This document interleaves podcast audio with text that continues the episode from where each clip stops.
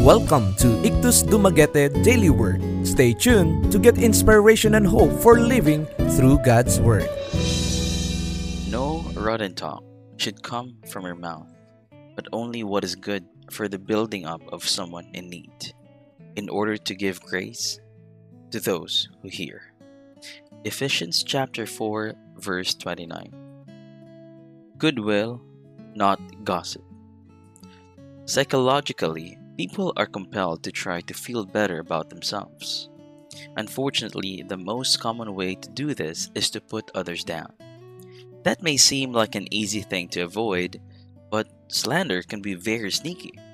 More importantly, it can be dangerous. One of the biggest problems with gossip is that we like to label it as something else. Letting off steam or voicing other concerns are two ways we cover up the truth.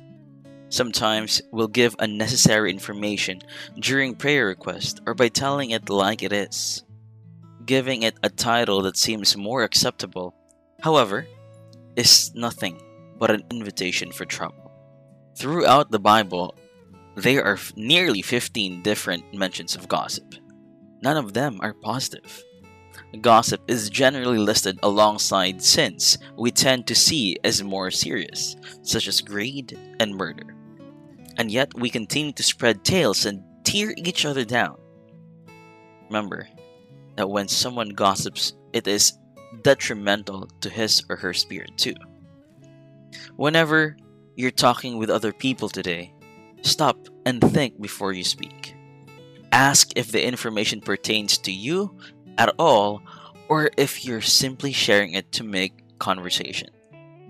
Even if it's a matter that you're involved and personally, consider how it could change the other person's view of someone else. Be cautious in what you say and turn to a positive topic instead of when you have the urge to gossip. The best way to build a kingdom in Christ is to build up each other and exemplify His perfect love. To know more, visit www.ictusdumaguete.org or Facebook page Ictus Dumaguete-IDMC.